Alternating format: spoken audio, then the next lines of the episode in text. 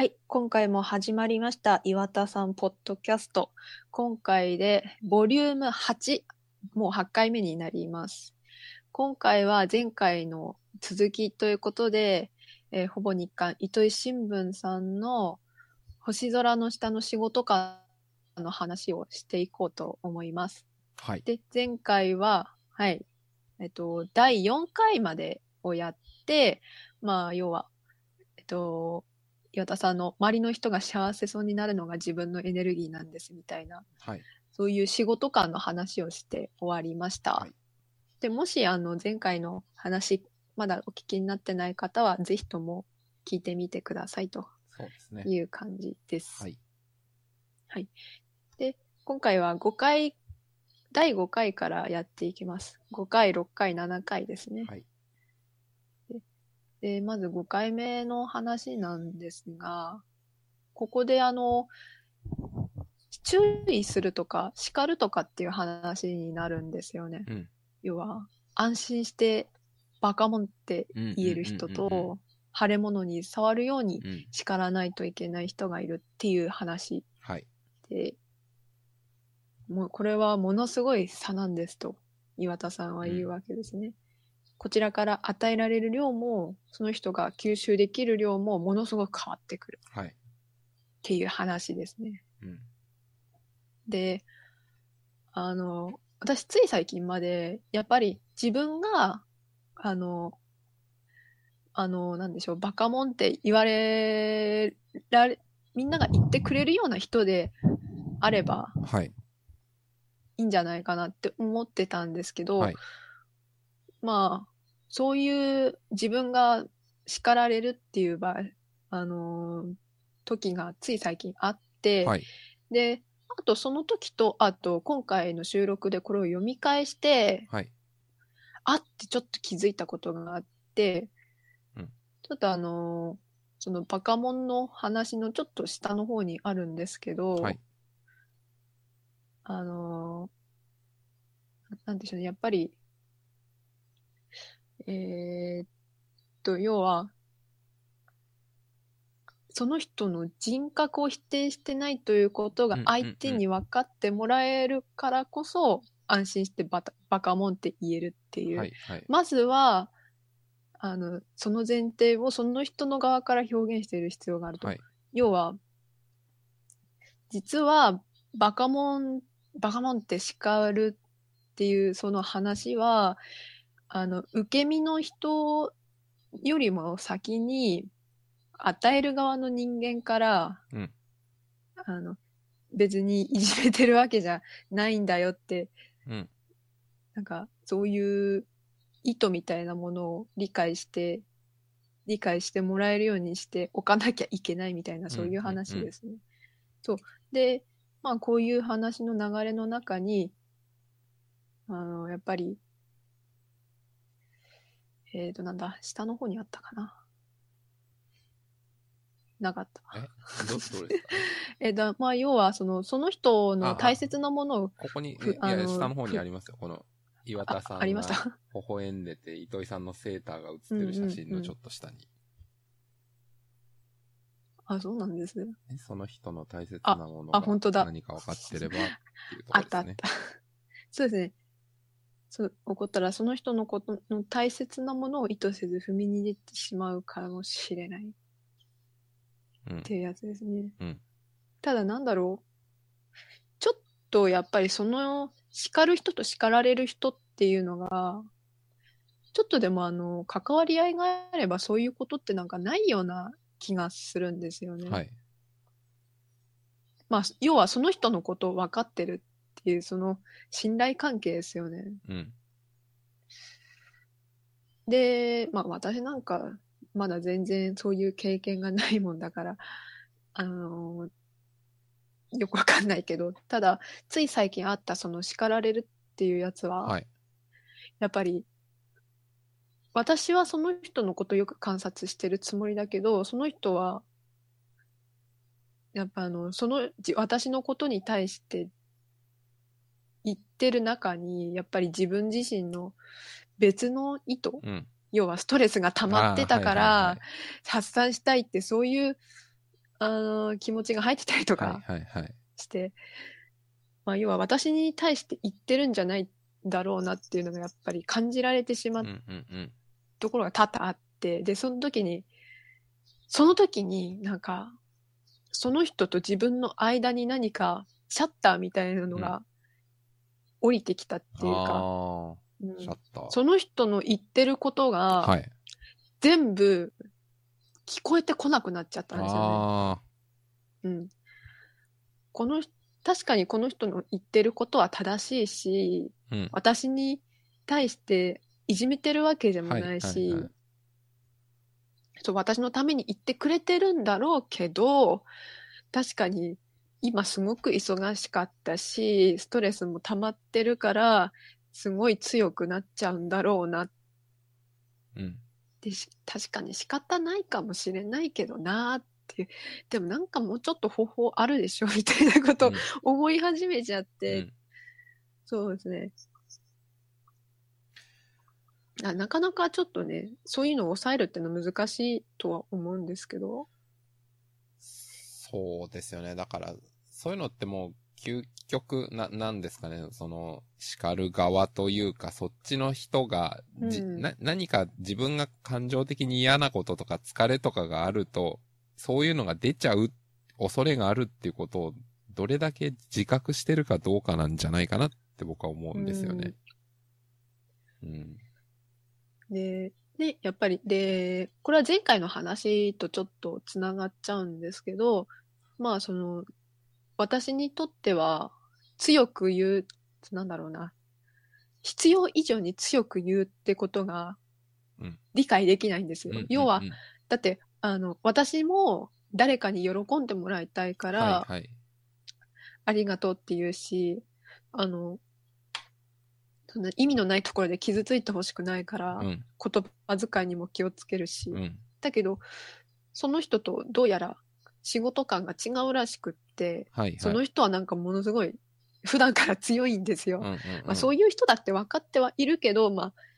そこでスレが生じちゃって、で結果的にその私を叱ってた人が、うん、私の大切なものを結果的に踏んじゃったことになってたんですよね、その時、うん、でおそらくその人は私の大切なものを踏んだっておそらく自覚してない。してないですね。してないです。まあ、それは当然、その人とはちょっと部署が違うので、うん、私のことを知るには、もっともっと時間がかかるはずなんですよ。うんうん、だから、仕方ないんだろうなってのはあるんですけど、うん、もうちょっとどうにかならなかったかなっていうのはありますけどね。いや、本当、そこなんですよね。なんか、結局やっぱり例えば会社だったら年が上とか、まあ一応マネージャーとかなんとか長みたいな肩書きがついてる人が、そのついてない人に何か言うっていうのは簡単だけど、まあ逆って構造的にかなり難しいじゃないですか。だからやっぱそうなるとそのなんとか長ってついてる人がそうじゃない人に言うときっていうのは絶対こう権力的というか、ほっとくとそういうのが出ちゃうんだよっていう危なさを絶対僕は分かってなきゃいけないと思うんですよね。うん。でもそれ分かってる人ってあんまりいないっていうか、それは当たり前じゃんみたいな。うん、やっぱなんか人間どうしても、うん、そういう風に生きがちなんじゃないかなっていう気もするんですよね、うん、だから本当それで言うとこの岩田さんとか糸井さんの言ってるこの話っていうのはすごい相手に対する愛を先に作った上でバカもんって言うんだよっていう。そうなんですよね、うん、ただやっぱりそういう先に愛を作るっていう場が、うんちょっと作りづらいかなというか、それが本当に必要なのかって理解している人が会社の中にいるのか、うん、ですよね。あとはまあ私なんか思うんですけど、やっぱりあんまり会社のね、仕事上の人とではい。深い関係にうんうんうん。ならない方がめんどくさくていいっていうこともあるし、はい。だからね、難しいなって思うんですよ。だからその人との会話とか仕事上のことでも何でもいいから、うん、会話がもっと増えればいいんですけどね。そうすれば、うん、何かしら汲み取れるんじゃないかなとは思うんですけどね。なんかそれを聞いてて今、はい、僕後でリンクを貼っときますけど、岩田さんのハルケン時代のかの有名な全員面談ってあるじゃないですか。ああ、はいはいはいはいはい、はい。あ、それってここに繋がるんだなって今ちょっとわかりましたね。なるほど。先に全員と会ってで、まあその前回の放送で触れたように、あなたはどうしてこの会社入ったんですかとか、好きなもんなんですかっていう相手の大事な部分を先に社長自ら聞いておくことで、先に愛を作っておく。うんうんうん、でそれ全員やれば確実じゃないですか。大変だけどね。そうですよね。100人いたら何十分かける100だからすげえ大変だけど。うん、なるほどな。私もちょっと今言われてそうかってなりましたね。そっかそっかそっかそっか。まあ私なんか本当に下の下でまあ正社員じゃない立場の人間なんであれですけど、ただやっぱり大事ですよね。うん、やっぱりつながり持っておくっていうの。そうですね。うん。てかなんだろう、なんかその会社がというか、まあ、その何を成し遂げたいかみたいなビジョンとかがある、まあ、社長とか、それを組織の中の人に共有してみんなでやろうよってなったら、究極的にはあんまり正社員か非正社員かとか、あるいは肩書きついてるついてないって本質多分どうでもいいんですよね。うん。けど、やっぱり、その、ピラミッドみたいなのが作ると、そこの中で何かすることが当たり前だって思い込んでる人とか、なんか、うん、それ自体が気持ちよくなっちゃう人とかいて。でもそれって結局お客さんに提供する価値とか、会社が成し遂げたいビジョンとかとは何の関係もないじゃないですか。っていうか、マイナスじゃないですか、基本それ全部。うんうんうん、だから多分その、まあ、岩田さんもそう、なんだっけな、ちょっとこれも話それちゃうんですけど、岩田さんがまあ、任天堂の中ですごい徹底してたのは、相手同じ会社の中の人を呼ぶときは必ず〇〇さんで呼びましょうっていう、肩書きつけるのとかやめましょうってすごい言ってて。うんうん、で、みんな、はい、そうかって言ってそうしてたんですけど、それも、やっぱり肩書きをつけちゃうと、そのピラミッド的な部分とかを意識して、どうやって価値を作るかとかの方の考えから絶対遠くなっちゃうんですよね。うん。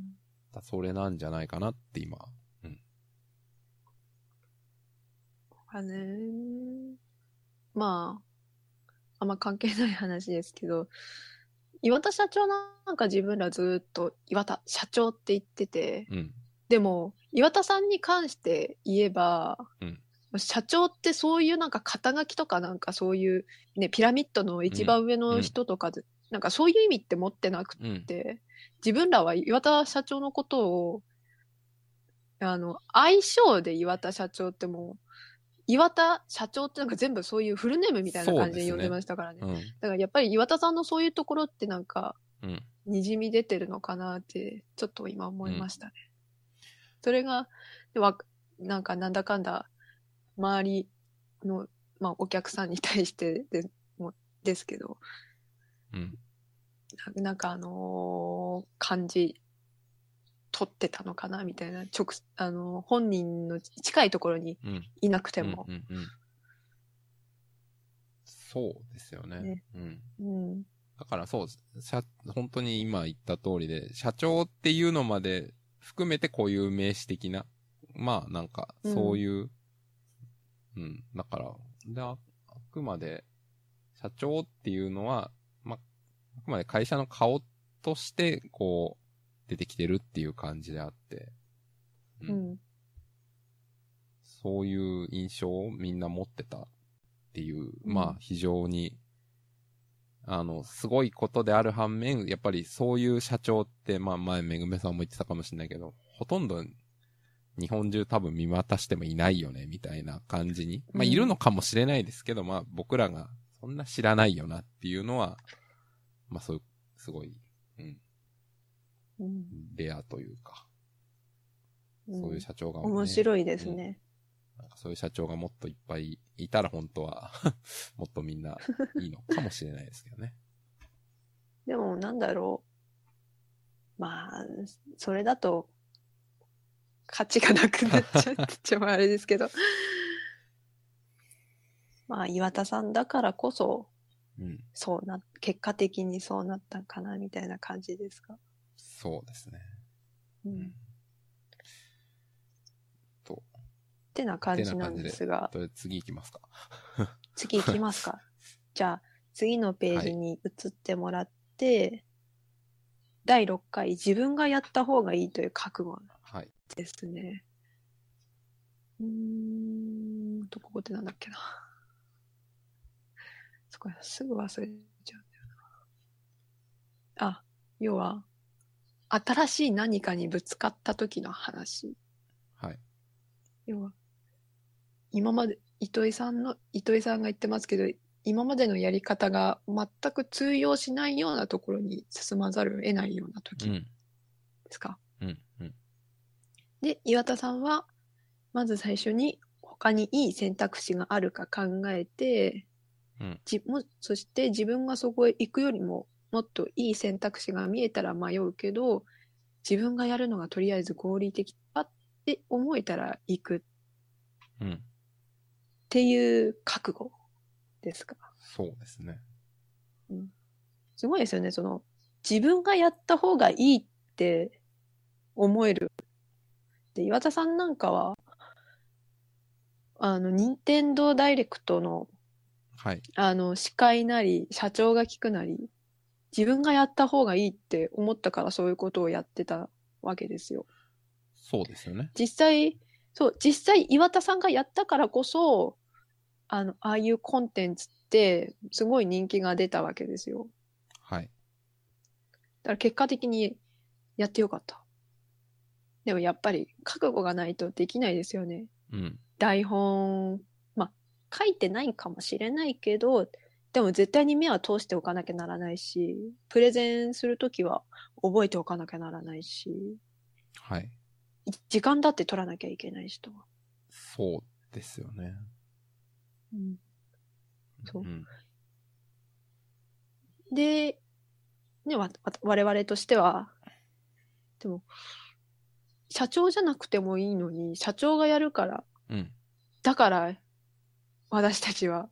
岩田さんのことが好きだっていう感じですよね。そうですよね。まあちょっと違う話か。いや、うん、でもわかる。でも、うんうん、まあ岩田さんがなぜここまで人気なのかの一つですよね。うん。いや、そうだと思いますね。なんか、うんうん、一般的にっていうかやっぱり社長の仕事って何ですかみたいな。ことを紐解くと、まあ、世の中の経営学の教科書とかには例えば書いてあるのは全体の判断とか意思決定とか、まあそこが社長はメインであって、うん、あんまり余計なことに時間とかを割くべきではないとか、まあ書いてあるわけですよ。でも、うん、まあ、新商品の説明とかそういうのをまあ、任天堂ダイレクトとかに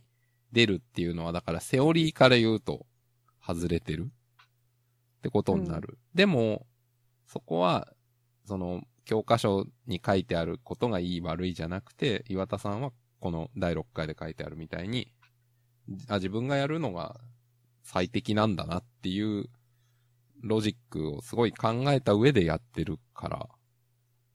なんか、うん、さらにもう1枚上、2枚上みたいなとこなんですよね。結果的に、そうやって生まれたコンテンツのおかげで、いろんな人が商品の魅力を知ったり、任天堂って会社自体に好感を高めていったりっていう、プラスがすごい出てるわけなので。うん。うん、まあ本当にね、めぐめさんが言ったみたいにめちゃくちゃ大変だと思いますけどね。そうですよね。で、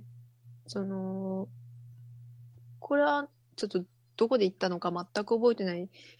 話。まあなんだろう、何回も言ってるから覚えてないっていうのかもしれないんですけど、はい、やっぱり社長っていう役職でさえ、やっぱり自分がやるのは合理的だと思ってるからずっと続けてたわけで。はいはい。別にね、他に適任者がいるんだったら、もうすぐに、まあすぐってわけにはいかないでしょうけど、はい、まあ、交代しますよみたいな、そういうことを言ってた人なんですよね。そうですね。それは、何でしたっけ、それも多分糸井さんとの話ですよね。うん、おそらくそうだったと思います。確か、はい、はい。ありましたね。うん。うん。そう、本当は最初はあんまやりたくなかったって言ってますしね。そう。うん。そうなんですよね。ハルケンがね、倒産っていうかすごい経営がやばくなった時に、ね、まあ山内さんから、岩田が社長をやるなら協力してやってもいいみたいな、そういう話があって、ね、はいはい、そこからももうそうですよね。まあそういう条件があったとはいえ、やっぱり自分がやるのが一番だっていうのが、うん、あったからでしょうし、そうだな、自分がやる、まあ、マザー2の話もちょっとつながってくるでしょうし、はい。そうだな。あとは、英語はあんま得意じゃないのに、まあ、宮本さんが海外でプレゼンするぐらいだったら自分がやった方がいいだろうと。はい、そうすれば宮本さんはゲーム開発の方に力を入れられると、はい、そういうのもありますしね。うん。そうですよね。でもなんだろう、まあ経営とプレゼンぐらい、あとまあプログラマーですか、うん、ぐらいですけど、自分がやった方、岩田さんがやった方がいいっていう状況がなんか多いんですよね。うん、岩田さん自身の能力が高いから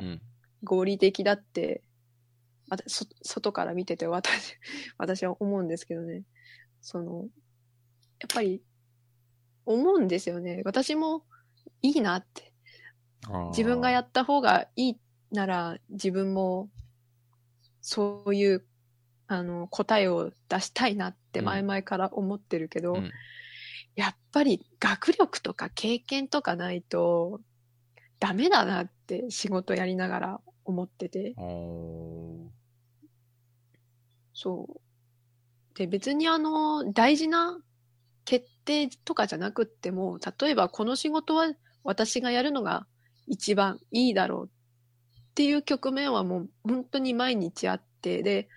それで毎日自分がやってるけど、はい、でもやっぱり大事なことになると、例えば問題解決とかもそうですけど、やっぱりそういう専門知識なり学力なりないと、合理的だろうとは到底思えない。だからなんかやっぱりね、そういう基礎があるからそう思えるんですよね。ああ、そうなんですね。うん、だからこの岩田さん、なんだろうな、この時点、岩田さんが合理的だって思えた時点で、うん、なんかいろいろ出来上がってたんだろうなみたいな思っちゃったりもちょっとするんですよね。まあでも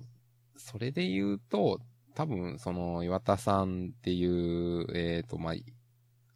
スーパープログラマーであり、まあ、経営者で、まあ、何よりその人が喜んでくれることが好きっていう、まあ、いろんな才能という、才能って言っちゃうとあれなのかもしれないけど、いろんなものを。いや、才能だと思いますね、うん、やっぱり。まあ、複数持ち合わせてるって、こんな人は多分、世界中を見渡しても多分、まあ、そうそういないですよね。100人もいないんじゃないかぐらいの多分、うん、もう本当に人だったと思うんですよね。うんうんうんうん、だから、逆に言うと、まあ僕もよく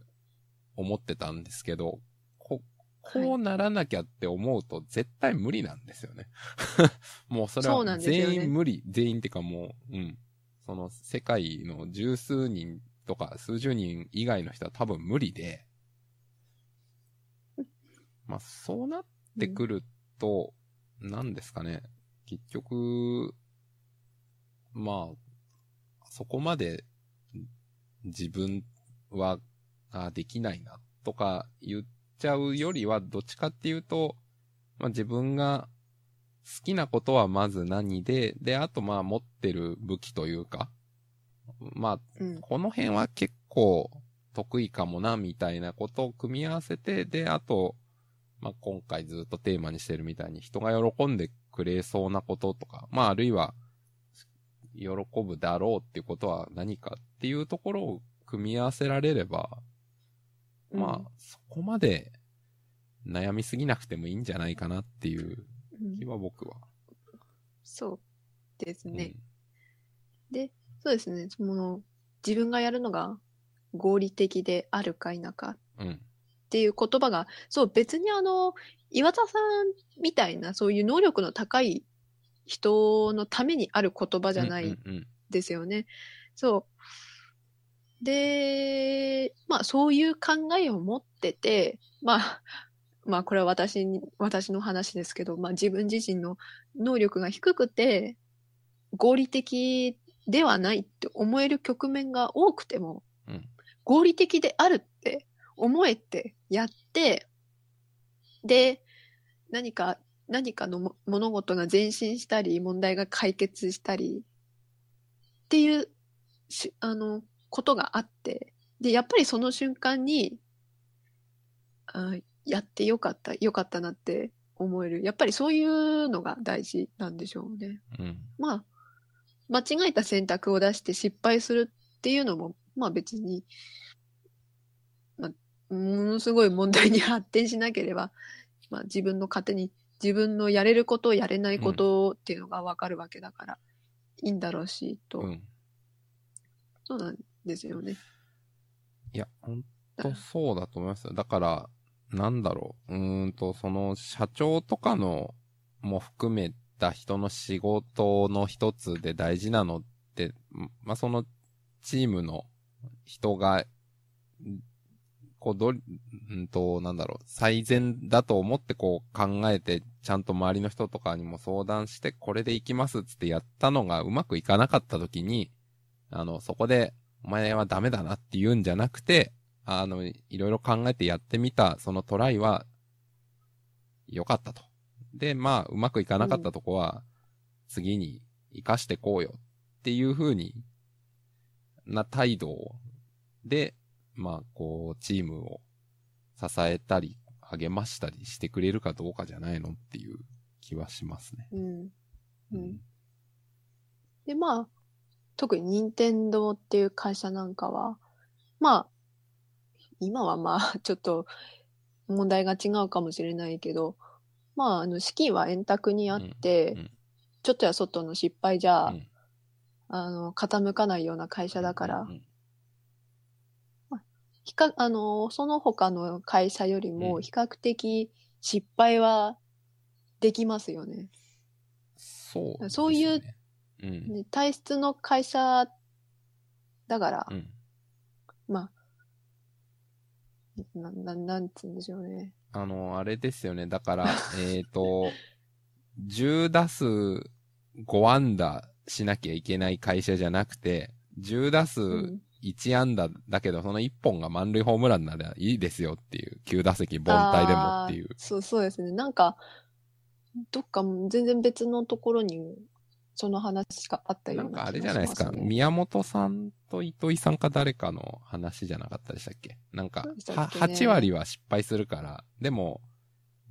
その失敗する8割がないと2割の成功もないよみたいな、うんうんうん、なんかそんなんだった気がしますけど、うんうん、っ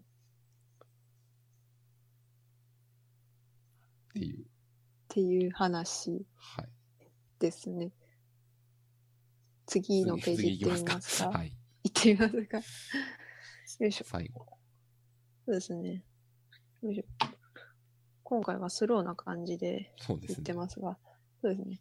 まあそれはいいとして、第7回このページが一番最後ですね、はい、ありがとうに出会うっていうやつですね、うん、よいしょ、どこ行っちゃった、あ、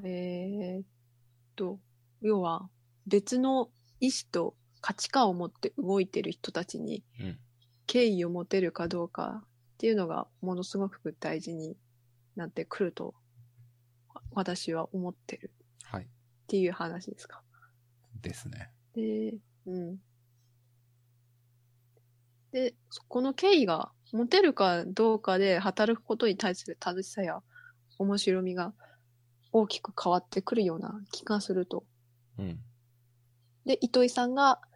敬意の大切さが分かると自分が言うありがとうも自分が言われるありがとうも大きな意味を持ち始めると、はい、でありがとうが良い循環を促すというかと、うん、そうなんですよね。やっぱり自分が敬意を持ってる相手にありがとうって言われたらそりゃ嬉しいんですよ。嬉しいですね。まあ、そう。なんか確かに、まあ誰でもありがとうって言われれば嬉しいんだけど、うん、でもそうなんですよね。自分がその人に対して持ってる印象次第でその言葉っていうのがどうも大きく変わってくる。変わりますね。ですよね。うん。まあ、これはあれですよね。会社だけの話じゃないですよね。じゃないですね。うん。うん、そりゃもうインターネット上なりね、うん、とかも全然別のところとかですけど。まあそうですよね。例えばなんか、うん、自分がすごい尊敬してる本の作家とか、そういう人と例えばですけど仕事する機会みたいなのが出てきて、その人がありがとうみたいなこと言ってくれたらめちゃくちゃ嬉しいみたいな、うんうん、とかありますよね。そうですよね。あとまあありがとうっていう言葉に関して言えばそうだな。あとはやっぱり通りすがりの人でも何かしらのきっかけがあって、うん、まあありがとうって言われる立場になったとき、うん、そこもなんか。なんでしょうね。まあちょっとこの話とちょっと違うけど、なんかそれも嬉しいんですよね。あ、相手に対して何の印象も、うん、敬意も何も持ってない状態で、うん、ただそういう瞬間が訪れた時、うん、ですよね。ちょっと違う話になっちゃったけどでもやっぱりありがとうって言葉は大事なんですよね、うん、大事ですよ。うん。で、まあそれをちゃんと言うっていうことも大事だし、なんだろう、ちゃんと言える環境っていうのもきっと大事だろうし、まあよくわかんないですけど、私の職場なんか、まあそういうことに関しては。何もないんでありがとうっていう場面があればありがとうだし、はいはい、うん、っていう感じだけど、でもそうなんだよな、やっぱりやってもらったらありがとうってこっちは言うんだけど、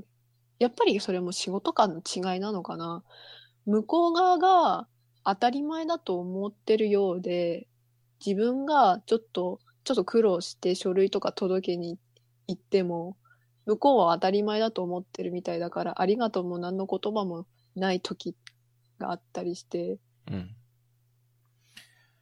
で、なんだろうな、その時にやっぱり相手側の敬意、なんか別に、私なんかに別に敬意なんか持っててもらわなくたって、持っててなくても別に不思議じゃないけど、なんか、うんってなっちゃうんですよね。で、その時にやっぱりその人に対して、こちら側からも敬意を持てなくなっちゃうんですよね。だから、まあ、ありがとうって言うし、もう向こうからも言われることはあるだろうけど、その時、そのありがとうってそこまで重みを持ってないと思うんですよね。なんか、やっぱり、その会社組織で今回話してるみたいにそのピラミッドの上下をやたらに意識させられるような、特に会社とかだったりすると、その何ですかね、敬意じゃなくて単純に肩書きとか権力に対しては頭を下げなきゃいけないっていう部分で、例えばじゃあそういう会社での社長がなんか持ってきてくれたら、ありがとうございます社長みたいになるんだけど、でもそれは敬意じゃなくてあ、この人は権力者だから言わなきゃっていう。で、逆に言うとじゃあその人がそのわかんないですけど、アルバイトの人とかすごい若い人が何かこう仕事してくれても、あ、こいつは下だからいいやみたいに思ってるっていうところが、その組織としてあると、もうそこは敬意はないし、で、敬意というかさらに言うと、何ですかね、その人同士でのごく基本的な部分でのありがとうの方すら出てこないしみたいな、そこですよね。まあその人自身の問題になると、もうこれは会社でね、会社の人間がとやかく言ったとしてもなんか変わりそうもないから、なんかもうそこになるとどうしようもなくなっちゃうけど、やっぱりなんかもうそうなんですよね。やっぱり叱られるの話じゃないけど、なんかやっぱりその人の姿勢で得られるものっていうのが変わってきちゃうんですよね。それで、まあさっきの話になっちゃうけど、そうでちょっとありがとうとはずれるんですけど、挨拶の話があって、なんかそのやっぱ岩田さんが任天堂の中で言ってたことに、もう廊下とかとにかくあったら気持ちよくこんにちはって挨拶をしましょうってめちゃくちゃ言ってたんですね。はい。でそれで、どういうことかっていうと、やっぱ挨拶をするっていうのは、相手がそこにいるっていうことを認めてコミュニケーションしようっていう、一番最初の一歩だと思うんですよね。だからそれって本当別に肩書きの上下とか年齢の上下に関係ないし、そこに同じ組織の人がいて、お互いこう目が合うなり認知できたんだったら挨拶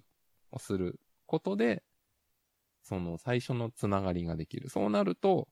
まあ何かじゃしてもらったらありがとうとかにもどんどんつながっていくし。いや本当その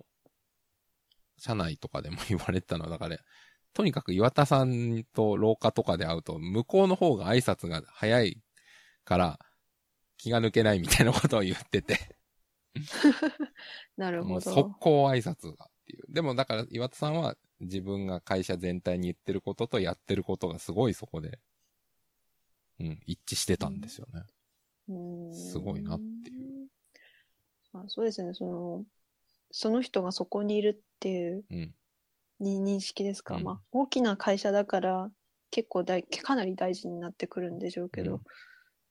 まあそうですね。まあほら私のいるところなんかまあそこそこの会社の一つのちっちゃい事業所で、でまあワンフロアみたいな感じで、でまあまあ隅っこっていうか、そこにいればそこに今日いる人たちが全員見えるみたいな環境で、はいはい、でちょっとね、その岩田さんのその挨拶の話って外部には出てこなかったと思うんですよね。でその、うん、話聞いてて、いや自分は挨拶はしてるんですけど、でもなんだろう、自分はなんだろう、そこにいるからっていう認識が、自分なんだろうな、その人はそこにいるからっていう認識がやっぱりあって、おろそかになっちゃう時があるんですよね、はいはいはい、毎日ちゃんとしてるんですけど、やっぱり心の中ではそういう瞬間があって、うん、まあでもそれってめっちゃ大事だし、やろうとしてるっていうのはすごい立派というかすごいと思うんですけど、でも半分はやっぱりそれってコミュニケーションだから、相手の問題というか、うん、そこにいる人たちみんなが挨拶するの当たり前だしやろうよっていう空気になってれば、うん、そこの挨拶レベルが下がっていくことはないし、そういう、別にいいじゃん、めんどくせえしそんなのっていう人が一人二人だんだん増えていくと、全体もなんか自分が挨拶しても向こう帰ってこないからもういいかなみたいになってくし、そうそうですよね。まあ、そういう何気ない挨拶っていうのも、なんだろうな、その声がかけられる人物かっていうのもちょっと影響してくるとは思うんですけどね、うん、でもね、ちょっと耳が痛かったな、その話そこ岩田さんと廊下ですれ違ったりすると、向こうの方から先に先生のパンチが来るわけですね、うん、だそうです。僕も岩田さんとそんなすれ違ったことほとんど記憶にないので、あんまり実証的なあれはないんですけど、いやでも岩田さんのことなら、あと声がよく通るからやりますよ、うん、いや絶対飛んできますよね、うん、言葉が飛んでくると思います。ちょっとこれは、心に留めておかないとって感じですね、今の言葉。僕も言ってて挨拶ですか、思い出したのでちょっと頑張ります、うんうん、すごい貴重なお話でしたはいはい、そうですね、っていう、ありがとう。そうですね。で、あ、そうだ、この第7回最後の方にありますね、はい、糸井さんが言ってますね。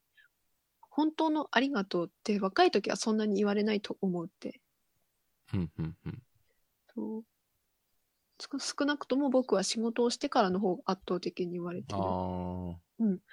そうですね。本当にそう思いますね。仕事しててもそんなに言われる、何かをやる。ありがとうって言われるってことは何かをした時だから、はい、何か特別なことですよね、うん、なんか相手がその当たり前だって思ってないことをした時に、うん、基本ありがとうって言われるんですよね、はい、まあ、うん、そこの若いの理由にはあんましたくないけど、あ、今のなかったことにしてくださいやばいね、頭がごっちゃになってたな。まあいいや。そうですね、そうなんですよね、本当のありがとう。そうなんですよね、だから後輩ができた時とかに、自分がもその後輩の問題を受け負ってなんか解決すれば、後輩から本当のありがとうって言われるかもしれないけど、はい、でもそうなんですよね、仕事をしてからじゃないとそういう本当のありがとうって言われないですよね。そうですね、でまあ前回のでめぐめさんが最初ぐらいで言ってた、なんか自分の周りの人を見てると、なんか仕事嫌だなって言ってる人が結構多いですって話があったと思うんですけど、はい、しました。そういう、例えば、人が大半を占める職場っていうのが仮にあったら、なんだろう、自分が、それを、すごい困っててしてもらってすごく助かったとか、こういうことをやりたくて、できなかったけど力を貸してもらって、前に進んでできた、みたいな、本当の意味で、ここで言ってるような、心からのありがとうっていうところに、年齢関係なく多分、ほとんどたどり着かないと思うんですよね。うん、それってすごくもったいないっていうか、なんか自分のことで精一杯なのかなって。他の人と関わって何か問題を解決するっていう場がないのかなみたいな。確かにそうですね。なんか、うん、自分本位って言っちゃうと僕も別にそんな人のこと言えるあれは何もないんだけど、でもそこにフォーカスしてっちゃうと、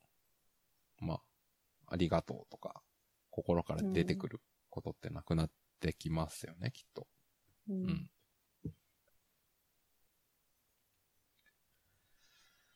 そうなんだな。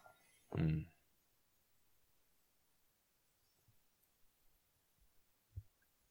で、そうですね。まあこの星空の下の仕事観っていうやつはこのあたりで全然まあ最後になっちゃうんですけど、はい、糸井さんが一番最後にこういう話を聞いて若い人が少しでもワクワクして働きたい、ひらがなですね、ひらがなで働きたいと思ってくれるといいなって言ってますね。はい、そうですね。私なんかまさにそうで、この岩田さんって人すごい素敵な方なんだなとか思いましたけど、うんうん、そうですね。やっぱり結論言いますと、うん、最初にこのなんかすごい対談というか仕事感とかの話聞いておいてもらってほしいってやっぱり今思います。うん、多分前回にも多分話したと思うんですけど、はい、やっぱりすごい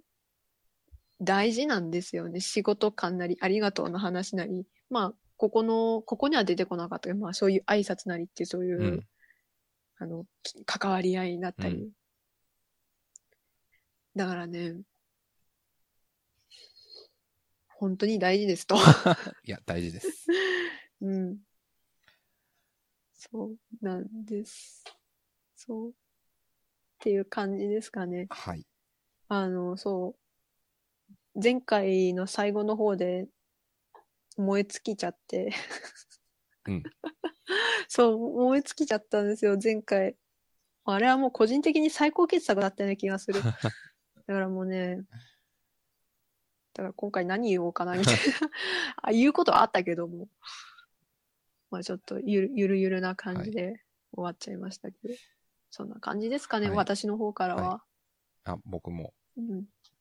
大丈夫です。いいですか、まあ、大丈夫ですか。なので多分今回この星空の仕事感下の仕事感については、まあ僕らがこれをどう思うかって言った上で、あとは多分これを読んでおられる一人一人の方が、まあ自分で考えたり、あるいはなんか話の合いそうな人にこれを読ませてどう思うって聞いてみたりすると、多分いろんな広がりが出るのかなって気はしますね。うん。うん、やっぱりゲームの話じゃないから、うん、岩田さんのことを知ってます、好きですっていう人もなんかあんまり読もうとはしないと思うんですよね。うんうん、だからやっぱり読んでみてっていう、そのきっかけを、ね、うん、誰かに作ってもらいたいし。でも逆にゲームの話、全く出てこないから、ゲーム興味ない人にも僕進めやすいんじゃないかなって気もしますけどね。あ、なるほどね。うん、まあ、話してる人はゲームの会社の社長さんと、うん、まあ、糸井重里っていう人だけど、うん、ゲームの話全然してないからと。うん、そうですね。むしろ。まあ、ほら、私なんか、ほら、うん、どちらかっつうとゲーム側の人間だから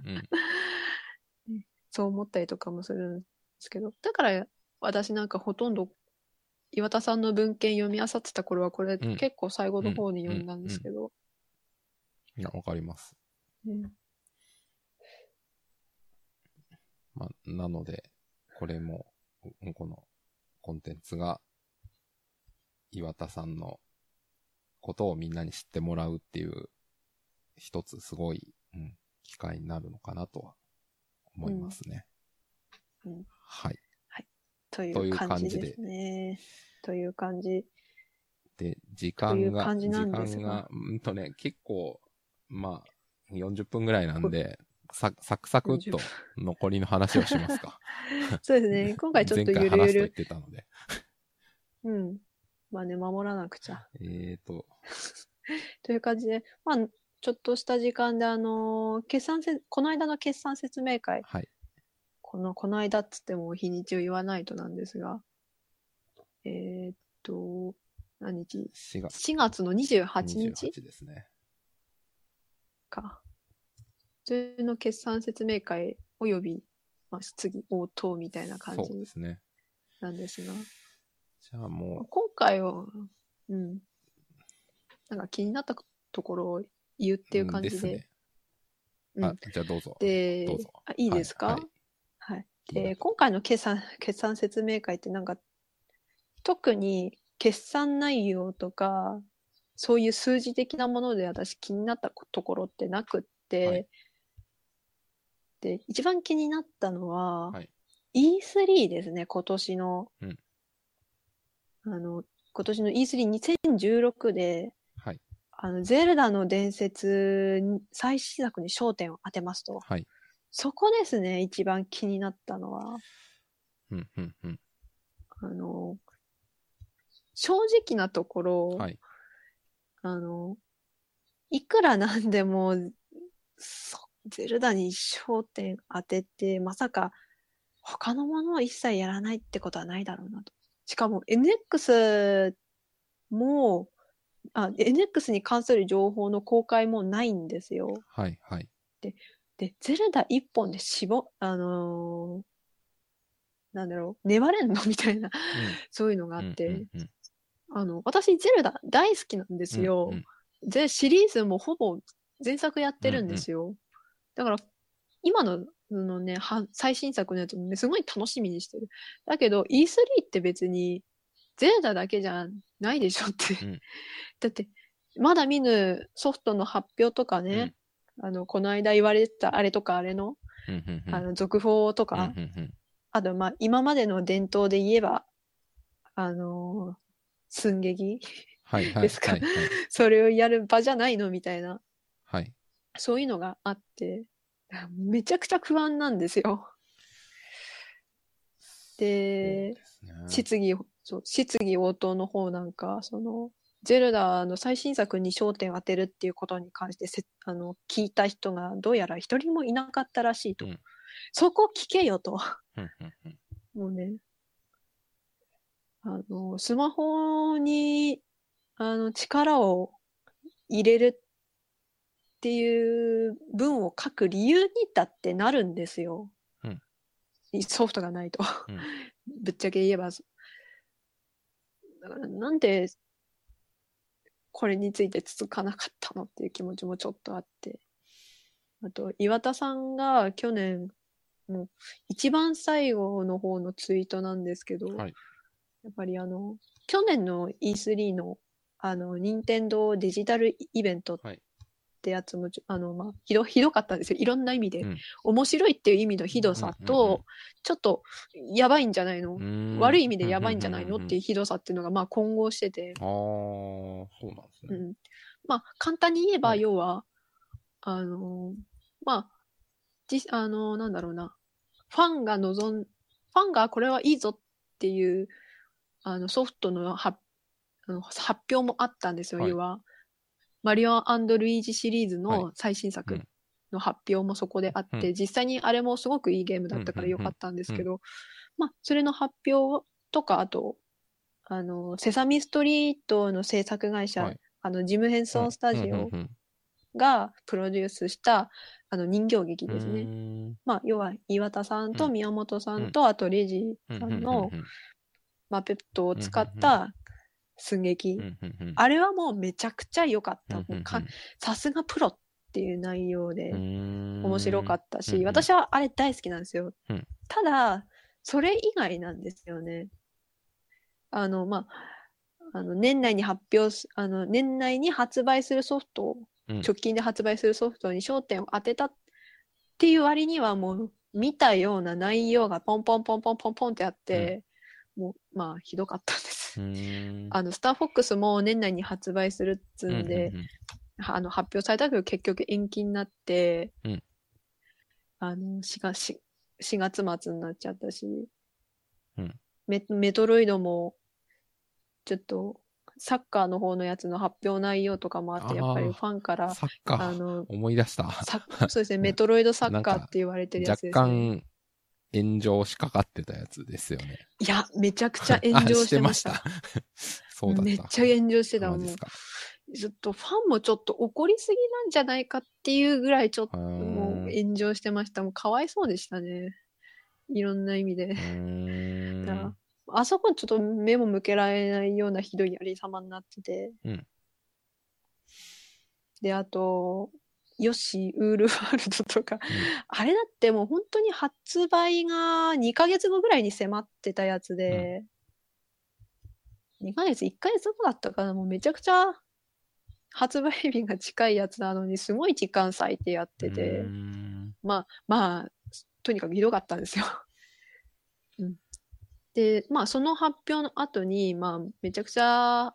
バッシングがあったので、岩田さんが、皆様の意見を真摯に受け止めて、多くの方が満足できるように努めていきますってツイートしたんですよ。で、そのツイートの延長線上にあるのが今年のこれなのかって、私はちょっと頭を抱えてて、岩田さん、あの言葉何だったんですかって。なんていうか、岩田さんがもし今社長やっててもこういう状態になってたと思うんですよ、それが本当に嫌で嫌でだからもう認めたくないっていう気持ちがありまして、なるほど、ハードルを低めにね、見てればいいんだろうけど、まあ、ゼルダもまああれ面白さが確定しているようなもんなソフトだし、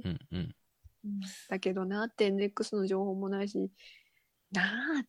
ていう感じですね。まあ、単純に NX は6月が間に合わないだけなんじゃないかっていう気はしますけどね、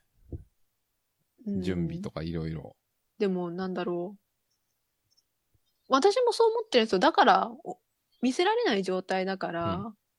もっと別の場を設けてっていうことなんだろうけど、多分そうですね、10月から11月か12月かどっかってことでしょうね。ただまあ一応3月に同時にね、決算説明会で3月に全世界で発売しますって言ってるのに、2017年ですよね。この時点でお披露目できないっていうのはもうそれもそれで心配なんですよ。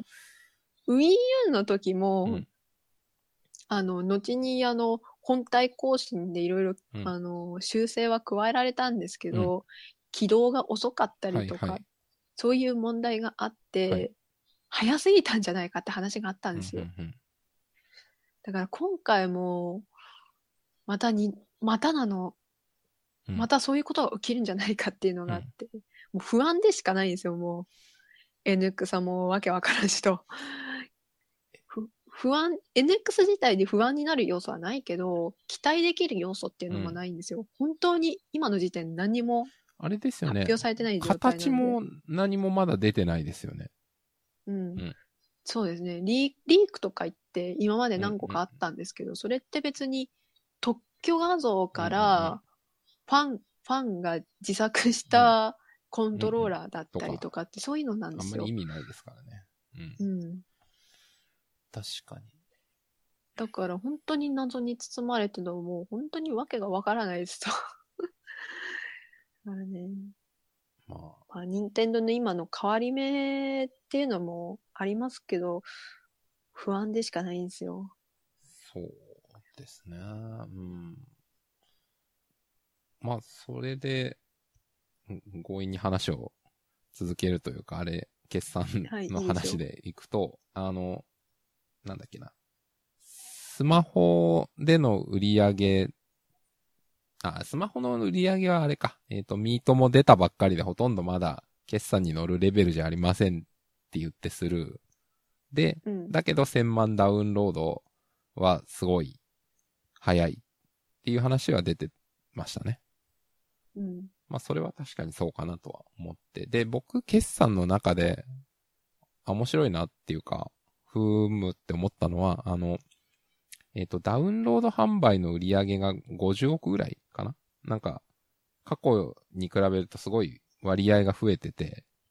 なるほど。ようやくその、Wii ぐらいからダウンロードでも買えますよっていうのが始まって、で、特にその 3DS、Wii U になってからは、いわゆるフルパッケージのソフトダウンロードで買うっていうのも、まあ、だいぶ、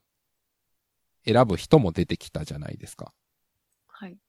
それまではディスクだけだったの。だからそれで、金額的にも、そのフルパッケージのソフトって、まあ当然5000円、6000円とかだから、それが結構ダウンロードで買われるようになったことで、それを、まあビジネスの売り上げの結構割合、ちょっと増えてきたっていうのが、一個思ったのと、うん、あと、アミーボの売り上げが、もうこれも、50億とかでしたっけ？ちょっと、細かい数字忘れましたけど、かなり、金額としてあるなって僕思って、アミーボ持ってますか？いっぱい持ってます。あ、マジっすか？はい。限定版。まあ、アミーボにもいろいろあって、はいはいはい、一番多いのは要はスマブラシリーズですか？と、あとまあマリオシリーズとか、うんうんうん、あとまあ、動物の森シリーズ、うん、あとまあ特別でチビロボとか、うんはいはいはい、あとゼルダでトワイライトプリンセスのウルフリンクのやつとか、うんうんうん、あとつい最近だと星のカービィが発売になりましたけど、やっぱり、うん、何体ぐらい持ってます？まあまあざっくりざっくりです。ちゃんと数えたことはないですけど。20体以上はいるのかな？1体あれ1000円ぐらいでしたっけ？何円だっけな？1300円ぐらいで買えるのかな？大体。そうなんですね。なんか、いや、それで言うと、だから、例えば、50億とかだったら、まあ、1000円ってざっくり言っても、500万体以上あれ売れてんだと思って、僕は全く持ってないから、なんか、任天堂が自分自身で売るそういうグッズっていうものでそこまで数とか金額もはっきりわかるぐらいまでアミーボ育ったんだなと思って、なんか最初の頃アミーボが発表された時多分3年前とかそういうぐらいですかね。なんか結構人によっては人形なんかいらないよとか言ってる人も最初いたんですけど、でもこう時間が経ってちゃんとそれをファンが買ってビジネスとしてアミーボっていうものが成り立ったんだと思って、うん、僕は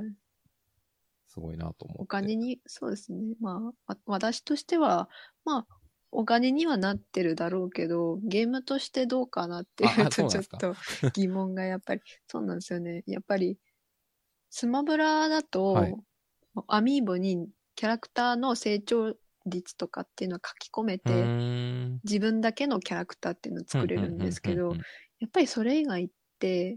ちょっとシステムの都合上、アミーボの中にデータって一つしかいられないので、だからアンロックのその鍵として使われるっていう状態がやっぱり主なんですよね。だからやっぱりそういうゲーム的な面ではちょっとアミーボって特に成功してるとは言えないんですけど。じゃあ、アミーボを生かしたことによってゲーム性がすごく上がって、これはすごいみたいな感じは残念ながらまだあんまない。残念ながらないですね。結構スマブラなんか私好きなんですけどね、うんうんうん、やっぱりじゃあコレクターファン向けアイテムっていう感じが強い。そうですね、まあ、あと実際に明らかにフィギュアとして売られないもの、うん、例えばスマブラのミスターゲーム&ウォッチみたいなペラッペラのそういうキャラクターとか、うん、ダックハンドですよね、うん、あ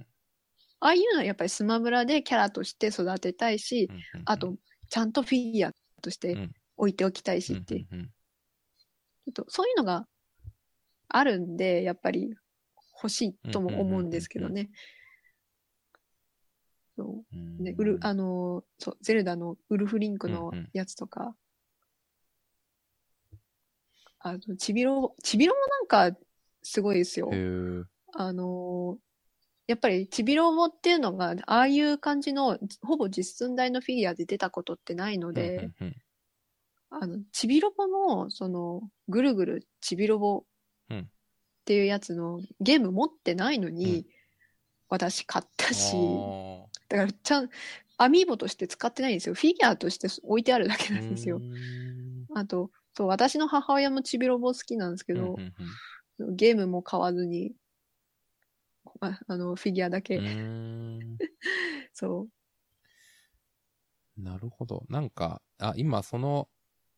エピソード聞いててすごく思ったのは、うん、いやどう任天堂のその作ってる人たち考えてるかわかんないんで想像になっちゃいますけど、まあ、ゲームと絡めるっていう要素があるけど、本質は、公式のクオリティが担保されたキャラがいっぱい出せるフィギュアっていう風に、うん、まあ、前やってたその IP の活用みたいなののフィギュアだけど、ただフィギュアとして出すんじゃ、任天堂としてあれだから、ゲームと繋がりますっていう。うんうん、そこがメインなのかって今僕、まあ、メインなのかっていうかな、うんまあ、なのかもなって君島社長的にはもっとフィギュア単体として売れるんじゃなくってゲームと連動してちゃんと売れた方がみたいなことをずっと前に言ってたんだっけな、うん、確か君島さんが社長になった時ぐらいだったかな、うんうんうんうん、なんかそのようなこと言ったような気がしますね、うんうんうんうん、理想としてはまあそうなんですよね、うんうん、ただ現状としては多分ゲームと一緒に使うから買うっていうんじゃなくてまあフィギュアだからみたいな、うんうん、多分そうなんだろうなって。でもまあここまで売れてるから、うんうんうんまあ、とりあえずは成功はしてますよね。そうですよね、うんうん、なるほど。じゃあまあちょっとアミーボは今後も引き続き要チェック的な、じゃあちょっと後で、もし可能だったら、アミーボの写真とか見せてください。あ、そうですか。はい、っていう。うん、そうですね。はい。そんな感じですかね、決算の話は僕はな。そうですね、なんかあとはなんか、あと、マリナーズの持ち株の一部売却なんて話もありましたけど。そうですね。じゃあちょっと。まあ、あれはなんだろう。うん。あれはもうやっぱり、リンカーン氏ですか、はいはいはい、CEO やってた、はいはい、あの方の、まあ、高年齢化とか、はいはい、そういうのもあって、まあ、結果の時に、まあ、一部売却っていう形になっちゃったみたいな、うんうんうん、その話なので、そうですね、特に話すことでもないかなみたいな、ちょっと寂しくなっちゃいますけど。そうですね、この日経に寄稿したライターの庭正義さんかな、これの記事がものすごくまとまってて、両記事なのでこれを読めば大体わかるって感じですかね、はい、そうですね、はい。まあやっぱでもほんとマリナーズ任天堂が持ってたから、佐々木とかイチローとかが行きやすい場があったっていうのはまあ間違いないのかなと思いますけどね、うん、うん、まあでも今後も引き続き株は持ってるのでっていうところではありますけどね、うん、一部なんですよね。そうそうそう。だから筆頭じゃなくなるっていうだけで。っていう感じですよね。まあ、なので、引き続き、もしかしたら、あれ今でもユニフォームか、ユニフォームには入ってないのか。なんか、シアトルのセーフコフィールドの、どっかの壁には、ドーンって任天堂って書いてあったと思うんですけど。確かありますね。うん。それはもしかしたらじゃあ引き続きあるのかもしれないですね。うん、かもしれないですね。うんうんうん。任天堂ってドーンって書いてあるのは、京都サンガのユニフォームでしたね。うん。あれは、ドーンって書いてある。京都サンガのやつを、まじまじとは見たことない。あったっけなみたいな。なんか、確か、前面か背面か忘れましたけど。うん。任天堂って書いてあった気がします。うん。はい。っていう。まあ、それはそんぐらいです。はい。うん、まあ、今朝の話もこんぐらいですかね。こんぐらいですね。はい。うん、じゃあ。という感じで。1時間ぐらいになっちゃいましたね。ゆるゆるっと。はい。まあ前回力入れすぎちゃったから私がね、はい、まあ、僕も今回そんな感じでもいいかなと、はい、はい、ちょっと次何やるかっていうのを未定なんで、またそうですね、決まったらポーンとやっていきと思います、はい、はい、というわけで、じゃあ今回はこれで終わりにしてみましょうか。はい、はい、ではありがとうございました。ありがとうございました。